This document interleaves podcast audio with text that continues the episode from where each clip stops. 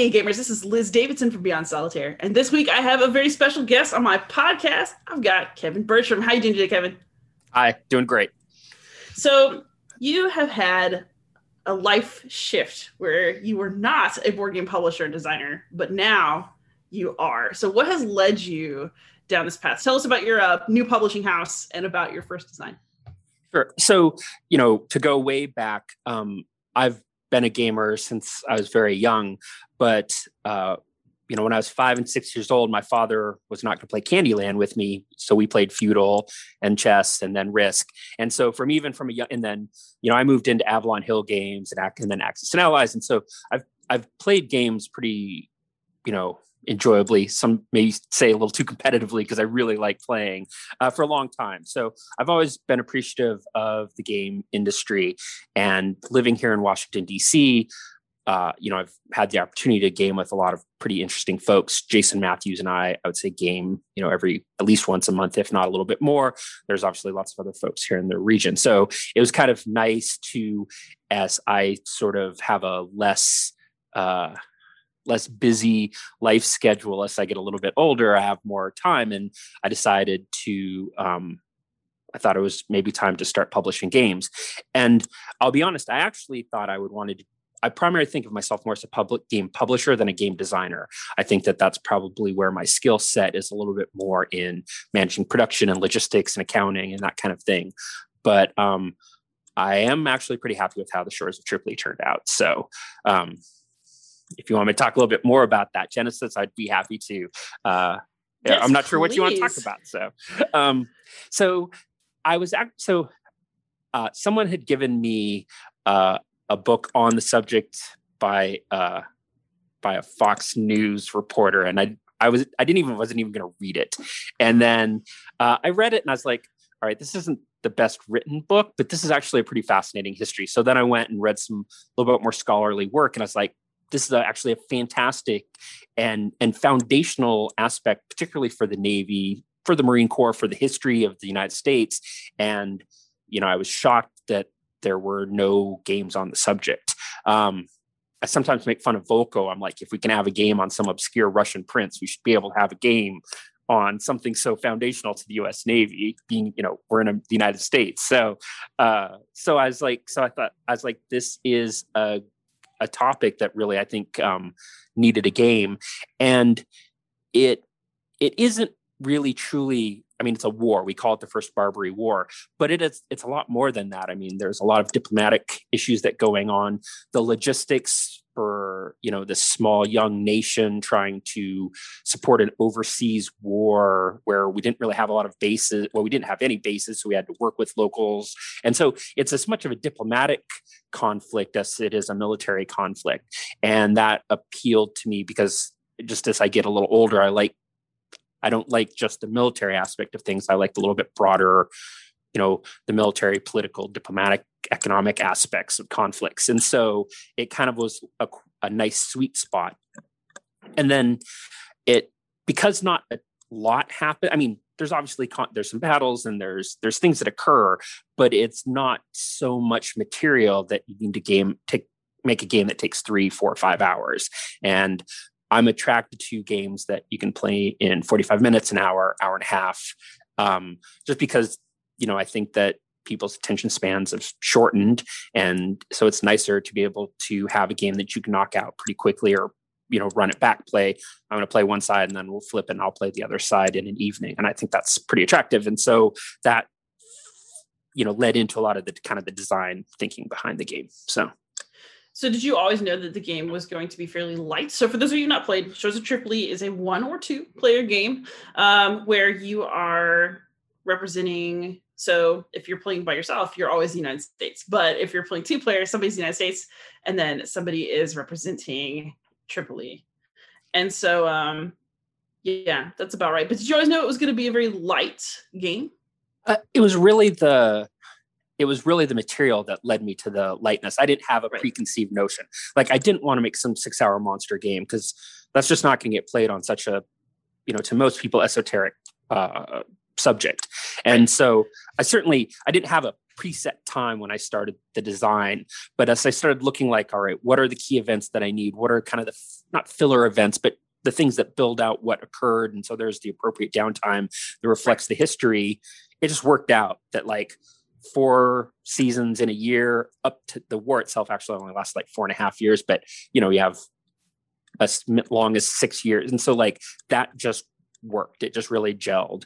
And um, so it the sibling game to it is called the Halls of Montezuma from the you know obviously from the Marine Corps hymn, and that that's uh, set in the U.S. Mexican War. And because there's a little bit more going on, I would say that game is probably going to be on average maybe 15 to 30 minutes longer than a game of Shores of Tripoli. And while you know they being sibling games, I don't want to make them wildly different in time scale, but I think you have to respect the history and especially you know because we place such an emphasis on the educational aspect of it you sort of let the history push you in a direction so if that makes sense so i always knew i was going to be on the lighter side but i didn't know how light or heavy it would be so Right. So actually, this pushes me exactly the direction I like to go. Uh, so you've placed an emphasis on historical research and on the educational aspect of the games. Um, did anything about the design for Shores of Tripoli surprise you? And you know, what kind of went into how you chose to represent each of the sides in the game? Sure. So I think playing as Tripoli, and this is why the solitaire you only play as the United States. I think as playing as Tripoli, you don't have as much. I don't want to say agency. That's not quite what I mean. You sort of have a kind of a. It's clear because that's what the history was. Tripoli, their economy was based on, you know, extortion and piracy and tribute, and that's that was their economy. And they did that under the auspices of the Ottoman Empire, and they had. Uh, and you know they were sometimes used as a proxy by other European countries, and that's what their economy was based on. And so this is just a normal day's work for them. We go pirate. If someone's messing with us, we're going to mess back with them. Whereas you know the United States uh, it was really a difficult undertaking. Um, Abby Mullen, uh, who wrote the historical essay um, for the game, um, actually has her book, which is an uh, you know expansion of her dissertation, talking about how really difficult it was for the United States, like having bases there and developing the infrastructure to support these ships. And we have these squadrons that are rotating out, and like it was really a much more difficult undertaking for the United States. And I think that that's led to, I think, a tiny bit unfairly, but some people think it's too Arduinous the United States. I, I, think as you get experienced with the game, you realize there's some things you need to do, and it's a little more balanced than than you might think on your first play. Um, but you know, and then at that point, I'm like, how much do I mess with the history to make it more of an equal feeling game?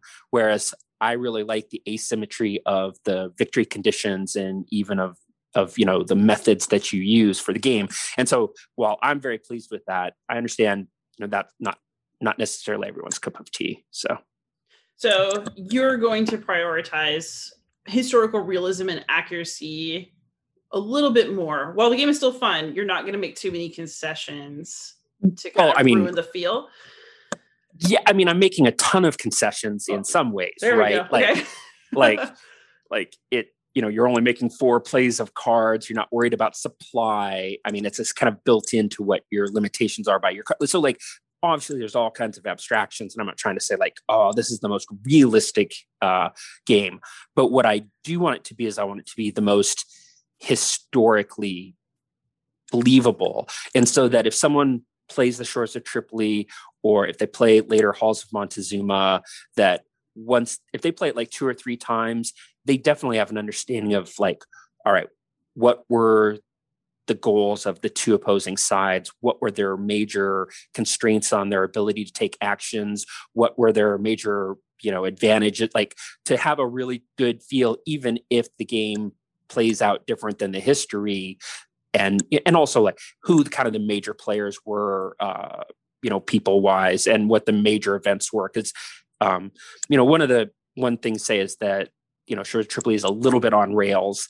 I don't, I don't think that's 100% true, but I think there are certainly some guideposts in the game that reinforce the history. So when you play it, you definitely like you realize that yeah the united states just didn't have enough ships at the beginning and they're overwhelmed and they're just playing defense.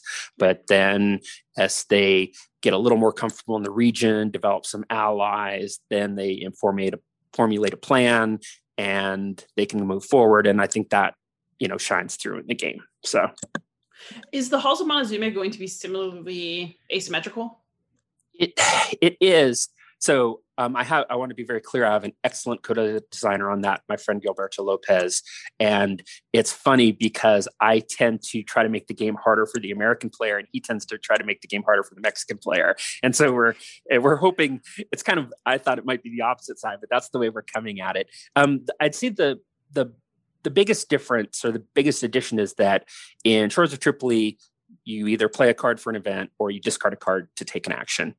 In uh, the Halls of Montezuma, the US player has a deck of legislative actions that were representative of the legislation that occurred at the time.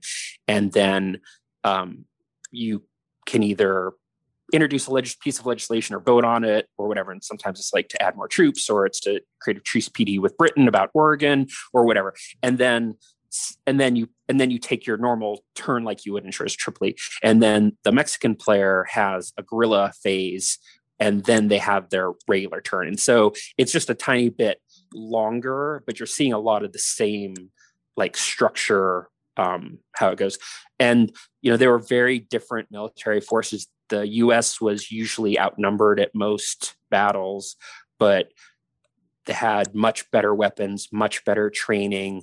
Um, the the schism we think the schism between the enlisted and the officer class in the United States might have been significant. It was nothing compared to the schism between the uh, officer class and they enlisted in Mexico, and that caused a lot of problems. There are lots of desertions from the Mexican army.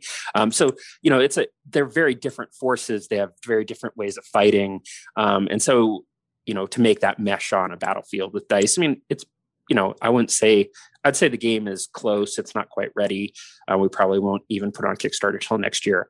But um, but I'm pretty pleased with its development. And I really, to be honest, I love the political phase. I love how it plays. Um, the U.S. player even has an opportunity to pass the Wilmot Proviso, which would have banned slavery in any territory that was taken in the war.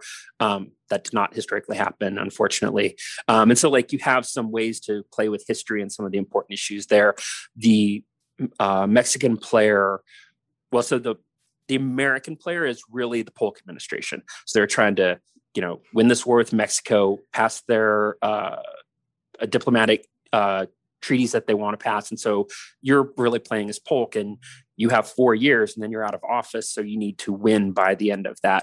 Whereas the um, Mexican player not only rec- represents the Mexican military, but also the anti-war forces in the United States. And so there's a, the, the Mexican player has a really interesting uh, uh, choice of that they can focus on the you know undermining the American will to fight, or they can focus on their military and hoping they win in battle, which then undermines the U.S. will to fight. So it's a it's an interesting. Um, I'm really pleased with it, to be honest. But it, I don't think it's there 100. percent But when it's ready, then we'll let people take a larger look.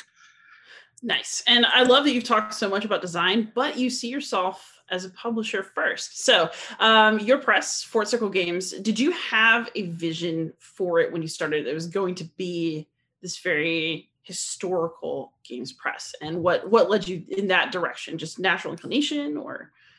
Well, part of it is is economics, and part of it is inclination. I mean, I like history. I was a history major.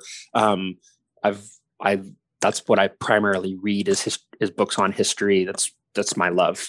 Um, and I also, but so there's a few companies that do historical games, and like you know, GMT is kind of the big gorilla. They make a lot of games um, that you know have a pretty good reach, but they're also of a sort of, I would say, with a handful of exceptions, they're a little bit elevated as far as difficulty from what someone just coming into the hobby might be comfortable with. There are a few mm-hmm. exceptions of their games, but I think that's a fair statement. I don't think GMT would disagree with that.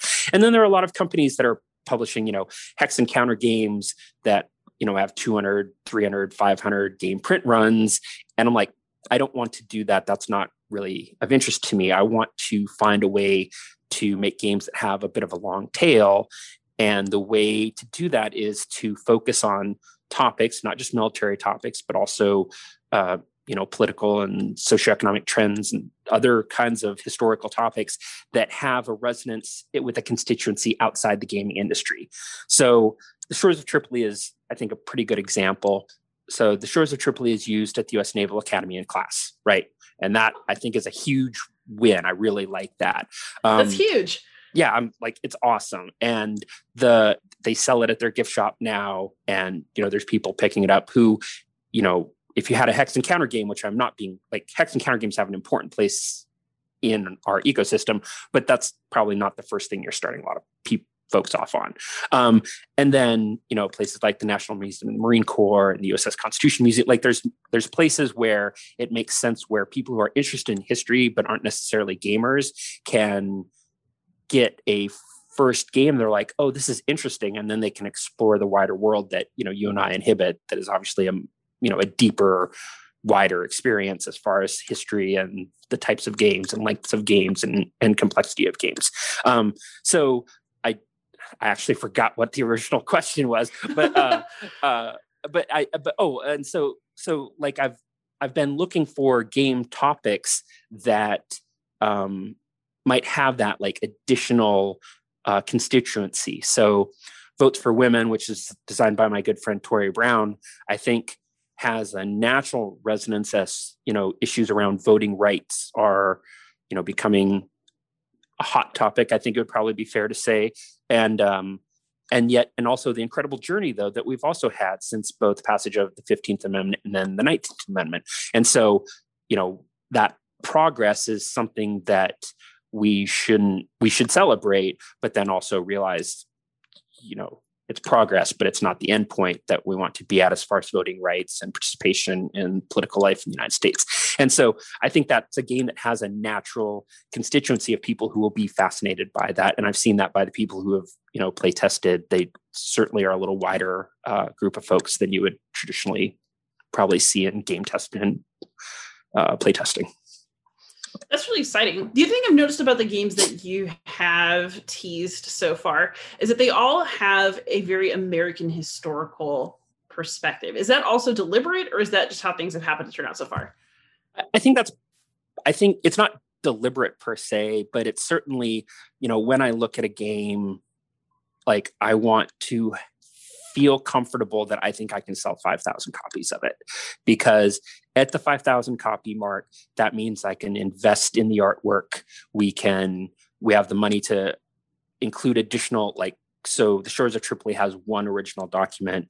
Votes for Women, we're looking at adding a bunch more because it was pretty popular. And so, like, three or four different things, like Susan B. Anthony's indictment when she was indicted for voting and like things like like there's lots of exciting documents that I think can get people excited about history when they look at it. And so um and so in thinking about that the topics that I know best and dealing with an American market, especially with the craziness of international shipping right now, is that uh, US history is just the easiest to sell to the US market, US Canadian market. And obviously, we're very happy that folks from Europe have been very supportive as well. And, you know, I would love to do a game on the Spanish Civil War. I think that that is that kind of political military conflict where alliances are kind of being made and broken and there's international support like i find i, I think that would be a fantastic game i don't know that i'm qualified to design that game and i'd probably look to partner or even just have a designer from Spain do it. I don't know. But so I'm not I'm not averse to games outside of the US, but it's the it's it's the sweetest spot. And it's a young company, you know, we need we can't have a game that doesn't sell well, right? So we need to be able to at least have, you know, hit a nice single, hit a nice single before we try for the home run, I guess. So that makes sense. So I'm hearing a really cool sort of pairing of themes that I don't always hear when I'm talking because you know about games, which is that you know you're very interested in the history, you're clearly passionate about it. You're also a businessman and you are blunt about it. Do you think that those parts of you are ever in conflict with each other? Uh, have you ever? I mean, are there are there historical themes that you just would not cover because you think it's bad for business? I don't know if it's bad for business I think it's more just like like I'm not interested in doing an American Civil War game because I think there are lots of them, and I think it's just a raw subject that I I'm not I don't know I'm just not it just doesn't interest me, and I can't necessarily even articulate exact reasons why. Whereas an American Revolution game, I'd be very excited to do. Um, I think that the history of Haiti is fascinating. I think that as I don't think that I, as a designer, could probably do that justice, and I would look to someone who is, uh, you know, a scholar of that history to to work on. Um, but that's a pretty it's a fraught topic if you really look into the history. I mean, I'm sure there are subjects that I would probably shy away from, but you know, the I don't I don't think I think that sort of my economic sensibilities sort of mesh with my also kind of my my moral sensibilities if that's kind of the question you're asking um you know and i think i probably as long as i think the game can at least not destroy the company i'll publish it so um if that makes it so so i'm act so i'm i'm a mentor for the zenobia awards and i don't know if i should I don't know how actually if I'm supposed to talk. So there is a design that I'm helping that I love, and it is about educating women in Indonesia. And it's more Euro-y than I traditionally love, but but the designer is doing an excellent job really working the history in. And that is a game that, like, if she wants to publish it, I would publish even if it's only going to sell 1500 copies and we lose some money because I think that's a really important game to do. But I don't think doing that game would destroy the company, right? Like, no, so there's like, I mean, I'm willing to take some risks, but I'm not willing to like, you know, bet the farm on something if I'm if I don't have a lot of if I don't have hundred percent faith in it or or high confidence. So. Yeah, that makes a lot of sense. And I'm just curious from you know just my perspective of somebody who consumes games how much of this work are you doing yourself? I mean there's a lot that goes into publishing a board game. You got to get art you got to do marketing you have to do lots of play testing you have to test the copies to make sure you like the production and design. I mean how much of this work are you doing on your own as a brand new publisher? Well so that's interesting because I actually had a great um, discussion with Jason Carr from GMT Games about like what does he do and what are like because I am doing most of myself now. I don't do the art, right? I, send that out and the play testing, like I coordinate it, but obviously lots of people are doing play testing, and so I, but I am the focal point, and I'm also the delay if there's a delay with something, unfortunately, and so um, I'm not saying I'm overwhelmed because I do. I'm kind of a generalist. I have a little a skill set, a little bit of this, a little bit of that, and I know what my weak spots are. But I think that if we want to move forward to where we're publishing three games a year, then I probably would want someone who is an excellent writer who would be more of a developer and a lot, and then that would free me up a little bit more to deal with logistics of production and accounting and distribution and all. And so, so I mean, I'm certainly there are things I'm better at, things I'm worse at. My wife always like makes fun of it. I'm like, I'm a terrible writer. She's like, you're not a terrible writer, but I'm like, well, um, I'm a lazy writer then because I hate it because I like it's such effort. Whereas, so I'm like, oh, I'd rather just do some accounting and like I need to realize, you know, where my weakest points are, where there are bottlenecks in our production. So, um, yeah. So right now I do. I mean, I don't do everything, but I coordinate everything, um, and that probably it would probably be nice to have one other person to kind of handle at least some of the game development side of it. So that's fair. I mean, you really take it on a lot. It's it's actually great to see how well it's going so far. I mean, wow. had you ever run a Kickstarter before you your own for this business? Well, I ran a Kickstarter in like 2014 that did not succeed. And I hesitate to tell you because I think some people might be a little disappointed. But um, I'll tell you. So, uh, uh, what's that game that's kind of horrible? It's it's the dirty version of Apples to Apples. Oh, um, Cards Against Humanity. Cards Against Humanity. So I'm like, I was actually feeling a little bitter. I was like, they just took a game that's kind of cool, Apples to Apples, and they made it dirty, and they made tons of money. And I was feeling a little bit bitter about that. I don't know why. I didn't have any right to feel bitter about it, but I was like, huh. so I uh, I was coaching college debate at George Washington at the time, and so with a bunch of the students, we put together a Kickstarter video and put together the framework of a game called Tic Tac Bullshit, which is. do you remember? Are Are you old enough to remember Tic Tac Dough? Which was a game. It's on the Game Show Network now. it's terrible. It's like so like two people you get asked a question, and if you get it right, you get an X or no, and you're trying to make a tic tac toe. And so we came up with some truly offensive top. I mean, like they're deliberately trying to be funny and offense. And uh, uh, I pulled it. So we put made a video, so you can see the video on our Kickstarter page if you want. If you go back and look at it, uh, and then I just like we're not going to be able to publish it before Christmas. We probably would have made our funding goal, but I was just like, is this really what I want to do? So then I pulled the plug on that because I was like, I'd rather do something that is a little more me because that's not, you know, I'm not really very funny. So I don't know why I'm trying to make a funny game and I'm not really very, you know, offensive for the most part. So why am I trying to make, so I, I so, so yeah. So, uh, that's my big reveal is tic tac bullshit.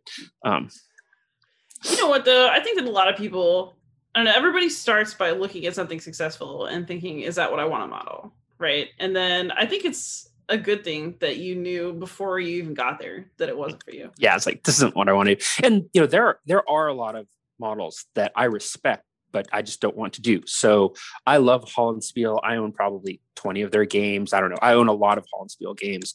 And I love that they have, you know, found a successful model that is awesome.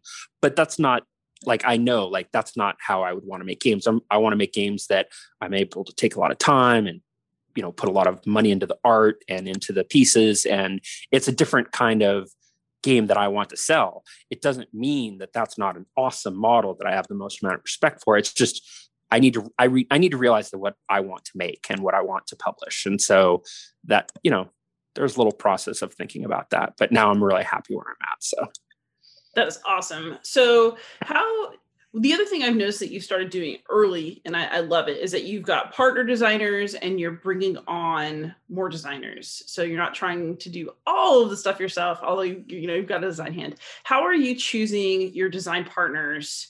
And you know, are those yeah, just basically how are you how are you choosing your design partners? How are you meeting them? And are you seeking out specific topics or do people bring things to you? Already? So um, I'm actually seeing a lot of interesting designs coming in, and I don't really, I don't know if that's people are like, oh, I like what they did with of Tripoli, or if it's just like I'm just going to email every publisher. I don't really know if I'm being sought out or not. Um, but the first designs are almost exclusive with people I know. So my design, I know myself some say it's impossible to know yourself, but I think I at least have an idea about who I am. Um, uh, so votes for women is designed by tori brown who um, as we related pre-show uh, i knew from college although she's a little bit younger than me um, then the next game um, well and then our next four games so jason matthews is working on a game on uh, the treason trial of aaron burr which i'm pretty excited about although he's now been working on um, the new Twilight Struggle Red Sea, so that's kind of diverted his time. But then uh, he had a friend who had the uh, design on um, the Supreme Court first Monday in October, which uh, is a little bit more Euro-y than I think probably the rest of our designs, but I really like it. I think it's a fantastic telling of the history and getting a feel for how the Supreme Court evolved over time. So it's a it's a it's a great game. Um, and then uh, the sibling game for the Shores of Tripoli is the Halls of Montezuma, and I decided I wanted to um, really bring on a second voice to help make sure I was doing justice to that topic. And so Gilberto and I have worked really well together. I've known Gilberto for 10 years or so. Um, and then uh, great um, cities, Washington, D.C. is the last one that we have officially announced, um, which is also a co-design uh, with myself and Jan Day. Uh, she lives here in DC as well. And we're both you know big fans of the district. I love living here. Um, she's fairly active in the statehood for DC uh, move. Like, and she we've lived here. We've both lived here since the mid '90s. So. Um, oh no, she's lived here all her life. I'm sorry, and I've lived here since the mid '90s. So like we're really excited about DC, and and I'm and you know as I earlier I was talking about you try to find constituencies for games. Um, you know that's a game that we're talking to DC public schools with I'm talking to DC tourism folks. Even DC Lottery has all this money that they try to hand out to projects that support, you know, education in DC. And so, you know, we're trying to really make this a a game that you know and touches, you know, and we're putting together uh, an advisory committee that represent all the kind of the major communities in DC, and so we make it a truly you know reflective of the history. Which we begin the game in 1871 because that's when Congress actually made this area the District of Columbia, one right. city. So, um, and that's a good starting point. And you know, it actually, and it's I feel comfortable because it's post slavery, and while that just happens to be the history, I feel more comfortable with that like we avoid you know there's still some very serious issues about how the african american community has been treated in dc but at least we sidestep having to talk about that one not that i don't want to talk about it but i don't want to necessarily gamify that i don't yeah. feel comfortable doing that so um so yeah so you know mostly i've been working with people i know but that being said i've been looking at some really interesting designs and you know the the the downside is that because I'm kind of trying to do too much, that our designs are coming out slower. So if I found a developer who I felt good working with, then I think we could get to that, you know, three games a year, which would be a perfect number for us, and uh, we'd start, you know, publishing wider topics. I think a game actually on, you know, some part of Roman history would be pretty fascinating to me. I know that's probably a subject that's uh, close to your heart. If you ever want to design, let me know. so. Um, and you know there's lots of interesting parts of history you know spanish civil war i think is pretty fascinating um, there's a lot you know the russian civil war is pretty fascinating um, there's well we haven't officially announced yet so i should be careful but we're we're close to partnering um, with two different companies uh, one from nigeria and one from india and working with designers who are local but to make games that touch on their history and we would be more the production partner and kind of getting it into the US uh, and European, for that matter, ecosystem. So those are kind of projects that we're excited about. You know, if they yeah. come to fruition, I guess you know we'll wait till they actually come to fruition. But that's sort of the kinds of things that I'm looking at. So that is really exciting. So another thing I've noticed you saying, and I think this is good, is that you seem to be very focused on games that are on topics that are not overdone. So topics in American history, like I've never heard. I've, I don't. Are there any games about the Supreme Court? Uh, I've never played an Aaron Burr game. Those sound good. And it also seems like even in your partnerships, you're interested in bringing fresh voices and perspective. Um, is that also a deliberate thing, or is it just your taste? I think it's a kind of a mixture. I mean, you kind of want to do what you know and do what you like. And, you know, I'm sure I could make a game on the Battle of the Bulge, or I'm sure we could, but, you know, there's a bunch of them. And I don't know if we want to tread over territory that's been heavily, you know, trodden already. Um, right. I'm not sure if I got those tenses right, but close enough for podcasting. um, so, uh, so I definitely want to like I want to find topics that are interesting that people will find interesting, but right. yet maybe not have a ton of information about. You know, Aaron Burr, everyone knows Aaron Burr, you know, shot that other guy. I can't remember his name. Uh, so um, no, so everybody, you know, everyone knows that Aaron Burr shot Alexander Hamilton. But then after that, he has this whole other other like fascinating history about maybe he was trying to form an empire in Louisiana Purchase. Like it's fascinating history.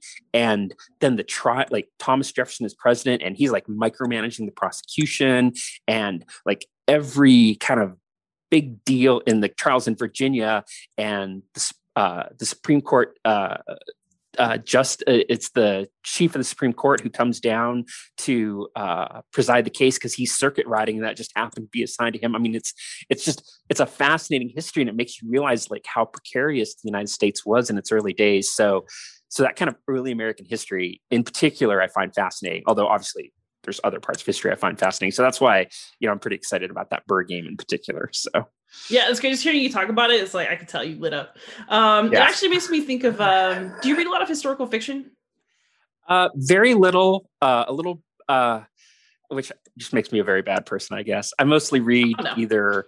Uh, you know, Neal Stephenson's earlier work is about the last fiction I've read. And I try to read like the the Man Booker Award winner every year, and that's about it. Like I don't read a ton of fiction, unfortunately, which which my wife is reading all the time, and I think you know that's why she's probably a better, smarter person than I am. So, well, I was asking because my dad recommended a book to me that I read. I thought it was really good, and it's called Scandalmonger. It's by William Safire, and it is about kind of the early press and oh. how partisan and like nasty oh, yeah. it was. And so you've got like Alexander Hamilton and Thomas Jefferson and all these. It's truly like there's scandal mongering that happens, and it is delicious. So, it, but it's a work of fiction, though. Yeah, it's a work of fiction. Oh, but it's, it's based on real documents. But yeah, yeah, yeah, it's a good fictionalization. Oh, I might pick that up then. That sounds good. So, sounds uh, a little scandalous. I'm a big fan. So, of course. I mean, history. You know, it's it's a way to in. I don't know. Sometimes I feel like I just like history because it lets me be a gossip monger and a bad person without actually hurting any living people. That's why I like Roman history so much well, and you know, the best thing is like, you know, there's the kind of sanitized version of history of everyone was perfect and you know we all march towards progress and then there's the real history of like people are people and they're petty and they're vicious and they backstab each other and they do terrible things but they also do great things and so like i do like that sort of grittier feel about history that i think we can we can still celebrate but also recognize that it's it's not all just you know apple pie and Betsy Ross. So yeah, you, you have a good point there. So of the games, so you've got a lot of really cool stuff coming up. What is something that you haven't gotten to design or publish yet, but it would be your dream topic? I think it would be so absent all bridges burning coming out out of set a game on the finnish civil war um, i'm about half finnish and it's it's the part of my family's history that I pay most attention to, and um, I think that would have been the topic. But I think that you know there have been a couple other games that came out on it that are good, and then I think All Bridges Burning came out and really did pretty great, and so that sort of knocked out the excitement I had about that being the topic that I wanted to do a game on. So I think um, it would probably be uh, maybe a game on the American Revolution, although you know Mark Herman did a great job, and there's been some good American Revolution games. But I think I'd like I think there's some other ways to approach them. I feel the same about the War of 1812. Um, I think my biggest criticism about every game on the War of 1812 is that it's they're two player games. It's the U.S. against you know Britain, British, Canada, and really there's a third player in all that in that the native americans primarily tecumseh's confederacy was really a legitimate third player in that and you know people are like we don't know really who won the war of 1812 did the americans win or did the british win and the truth is that the natives lost and that's because they got kind of backstabbed by their british allies and that you know the us prosecuted that war pretty viciously and so i would love to see a war in the game on the War of 1812 that is a three player that gives agency to the Native Americans on par with the US and Canada. Obviously, they would all have very different capabilities. Um, and then I think, uh, as I've alluded to before, both the Spanish Civil War and the Russian Civil War, I think they're great topics. There have been some good games on both of those topics, but I think they're um, a little longer maybe than I would like to see a game on. I'd like to see a game that you could play it, you know, an hour and a half. Right. Um, that still conveys all the major information about both of those conflicts. Um, and maybe that can't be done, um, but I think it probably could be done. So anyway, so those are kind of topics that I'm interested in, and uh, you know, there's other areas of the world that I'm fascinated by. Like I love India, I love Indian food, I love Indian culture, I love cricket, which is you know the national sport of India, but I also don't really feel that I have the voice to to do a game on India, but I'd love to you know work with someone in India. I think I've alluded to that would be something that would be great. And same with African history. I but you know I'm not sure that's that's my history to write, but it might be my history to or the history that I help publish. So right. Boy, I gave just a ton of answers. You know, I basically uh, you know what, need though? 20 people working for me now. So exactly. It's good. It's just a sign of the future, right? Yeah. and uh, what are you playing right now that you really, really love? So, okay, I'm I never like to criticize games. Um, I'm going to be extremely critical about a game that I've played probably 400 times. Okay. Uh, so it's a game. It's a called. It's a Wonderful World, and uh, my primary gaming partner is my wife, and uh, like I would say we play like a lot of Terraforming Mars, we like Targi, uh, we play a lot of game. We used to play a ton of 1960. So like you know she's my primary like day-to-day gaming partner and this game it's a wonderful world are you familiar with it no i'm not tell oh. me about it so it's sold pretty well it's a French company, I think, that designed it. And so uh, you have you just draw you you draft cards and you can discard them to get a kind of resource that then you or you can keep the card and try to put the resources on it to build it and like the theme doesn't make any sense really and it's just like it could be an accounting program and it'd be the same game. And so like my wife and i are both like this isn't a very good game and yet we play it over and over and over again. So like we've all we ran out of the sheets that come in the game and so like you know my wife created a sheet where there's eight games on and we play eight games in a day and we just blow through the game and and so I'm like, okay, maybe this isn't such a bad game because we play it and we're compelled to keep playing it. But yet then I look back, I'm like, I can't defend why I like playing that game. It's it's not interesting thematically, and yet I don't know, we play it a lot. So uh yeah let me take a look what else am i playing um i'm actually really interested in playing pan am which is a little bit lighter of a game than i normally would be um I just got Bayonets and Tomahawks, which is designed by one of my artists. And I love that map. That map I fell in love with. That's why I actually had him do the map for um, Tripoli. And he did, I'm not sure if you've seen the map for um, Halls of Montezuma. There's a draft of it on Board Game Geek. And it's actually a gorgeous map. I love that map. So, um, yeah. So, and then uh, my wife's family um, we play a lot of Carcassonne, and that's just the family game. And you know, some people think like, "Oh, what a genteel Euro game that is." No, this is vicious. And like, like my mother-in-law, who is just this wonderful, nice person, is just a vicious Carcassonne. Like we, it's it's extremely competitive, and like yeah. So so I don't know. I guess that kind of covers a lot of what I'm playing right now. Um, I tend to play a lot of games like just once or twice also because like I'll get together with Jason and we'll just play like whatever the hotness is, um, like whatever the latest GMT game is, or occasionally a Compass game. We played Compass's um, version of the War of 1812, which I thought was pretty good. I liked it. I liked the designer as his first design. Um, obviously, there are things I would do different in a War of 1812 design, but so yeah, so it's kind of all over the place. That's nice though. That's awesome. Yeah. And so hopefully this is not all over the place. Where can people find you on the internet if they want to contact you? Sure. So um, our website is fortcircle.com and um, there's not a ton of information there. Um, I am more active than I probably want to be on Twitter, and that's twitter.com slash fortcircle. Um, I'm also, I'm not really active with our Facebook page, but I'm on Facebook although that's pictures of you know my daughter and my cats and baseball games. I go to a lot of baseball games. That's actually my real profession is attending baseball games. So um yeah so any of those ways or you know my email is kevin at fort circle if you have design. If you're interested in anyone out there if you're really interested in being a developer and you maybe have done a little bit of work before um you know i'd love to chat with someone.